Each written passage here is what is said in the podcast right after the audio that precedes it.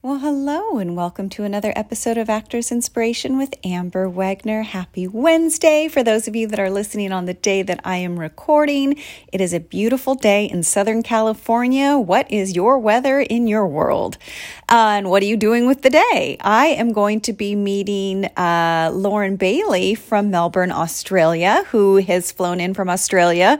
Uh, I don't know what she's in uh, the States for. I'll find out today, but um, she found me on the podcast and we're going to meet up for a quick cup of coffee. How cool is that to meet people from around the world? It brings my heart joy. What is on your agenda today? What are you doing? If you need an auditioning tip, let's talk about feedback.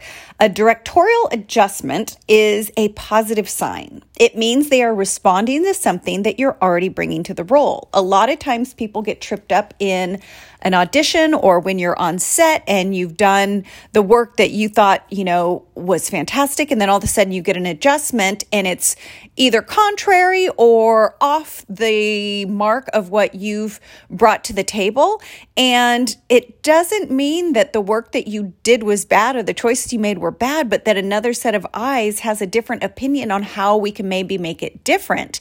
And so many times, and we've talked about this on the podcast before, is actors can get so caught up in the structure and the way that they have even said the cadence of their words so many times that they cannot actually make that adjustment because it's literally ingrained in their brain the way that they have practiced it. So remain open, remain in the flow, remain um, you know, allow yourself to continue to have the ability to work and rework scenes and, you know, have trust, have trust in your director, have trust in your coach, have trust also in your choices that you've made great choices. And maybe there's another choice that enhances this more. So that whole philosophy of yes and, yes, and let's try this. Uh, so there's always more than one way to do things, but remain open to other ideas.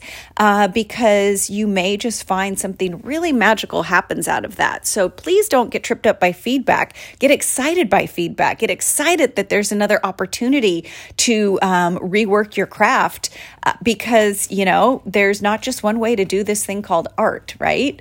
And, um, Speaking of art, uh, I read a quote that said, Art is supposed to make our lives better. And I love that. And that's not just, you know, acting, dancing, directing, writing, movies, all that. Like when you think of, um, you know, art that is a beautiful drawing or a painting or a sculpture that makes you think or a photograph, um, you know, those are things that that are there to make us feel. All art, in my opinion, it just makes us feel, and it and it might make you feel some kind of way that's good. It might make you feel some kind of way that's not so good but it allows you to feel. And um, when when I knew at a very young age that I wanted to act, it was when I was I was probably seven when I saw Terms of Endearment and I wept. It was the first time I ever saw anything that made me weep. And I remember going into my bedroom that night and thinking, I want to make people feel that too. Like, and I remember like just thinking, so I was like, well, if that movie made me cry this hard, what else makes me cry this hard? And then I would like, think of situations and scenarios and just start crying again. And I was like, okay, so I've gone through this. And then I would be like, well, what makes me happy? And then I would think of things that made me happy. And I would start laughing. I probably look like a crazy little kid in my bedroom, but I wanted to explore emotion because what I realized, and that's what I realized in watching you know, television growing up is that you know, watching television made me feel things I didn't feel in my regular life, and I wanted to give that back to people. You know, I I grew up watching '80s television, um, so and you know early '90s television. So who's the boss? Oh my God, Alyssa Milano was my idol. I literally had pictures of her all over my wall. And I wanted to be in her world. I wanted to do what she did. I was like, she entertains me every single night. How can I entertain people every single night? Like that sounded like so much fun.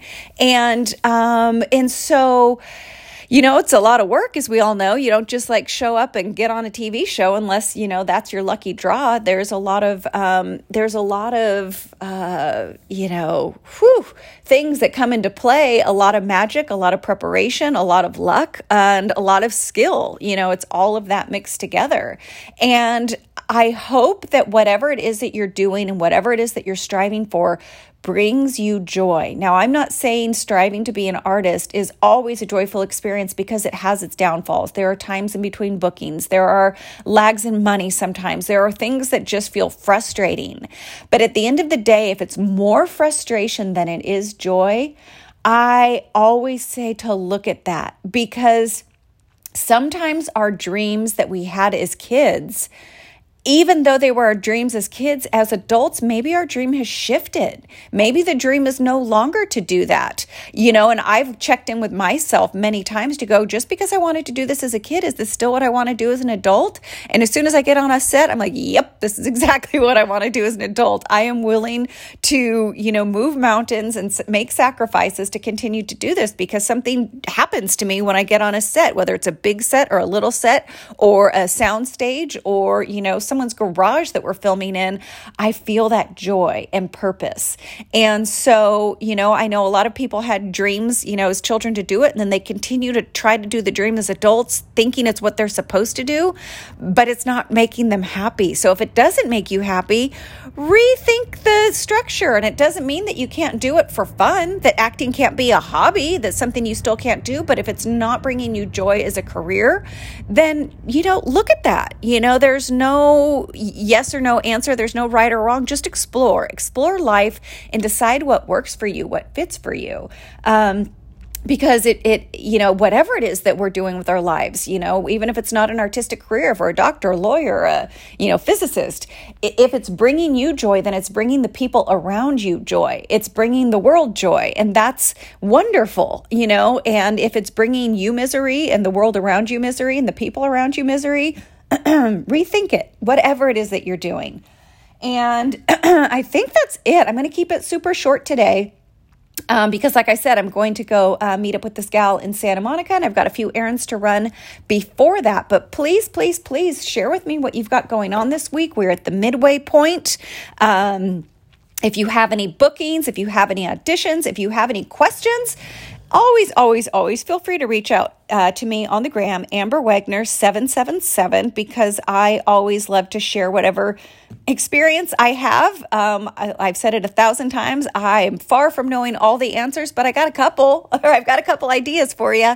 And if you're having a crappy day, reach out to me also, and maybe I can just give you some words of encouragement today if you need them. I'm always here for that. So if nobody else tells you today, I believe in you. Go create some miracles and always believe that you can. Happy Wednesday.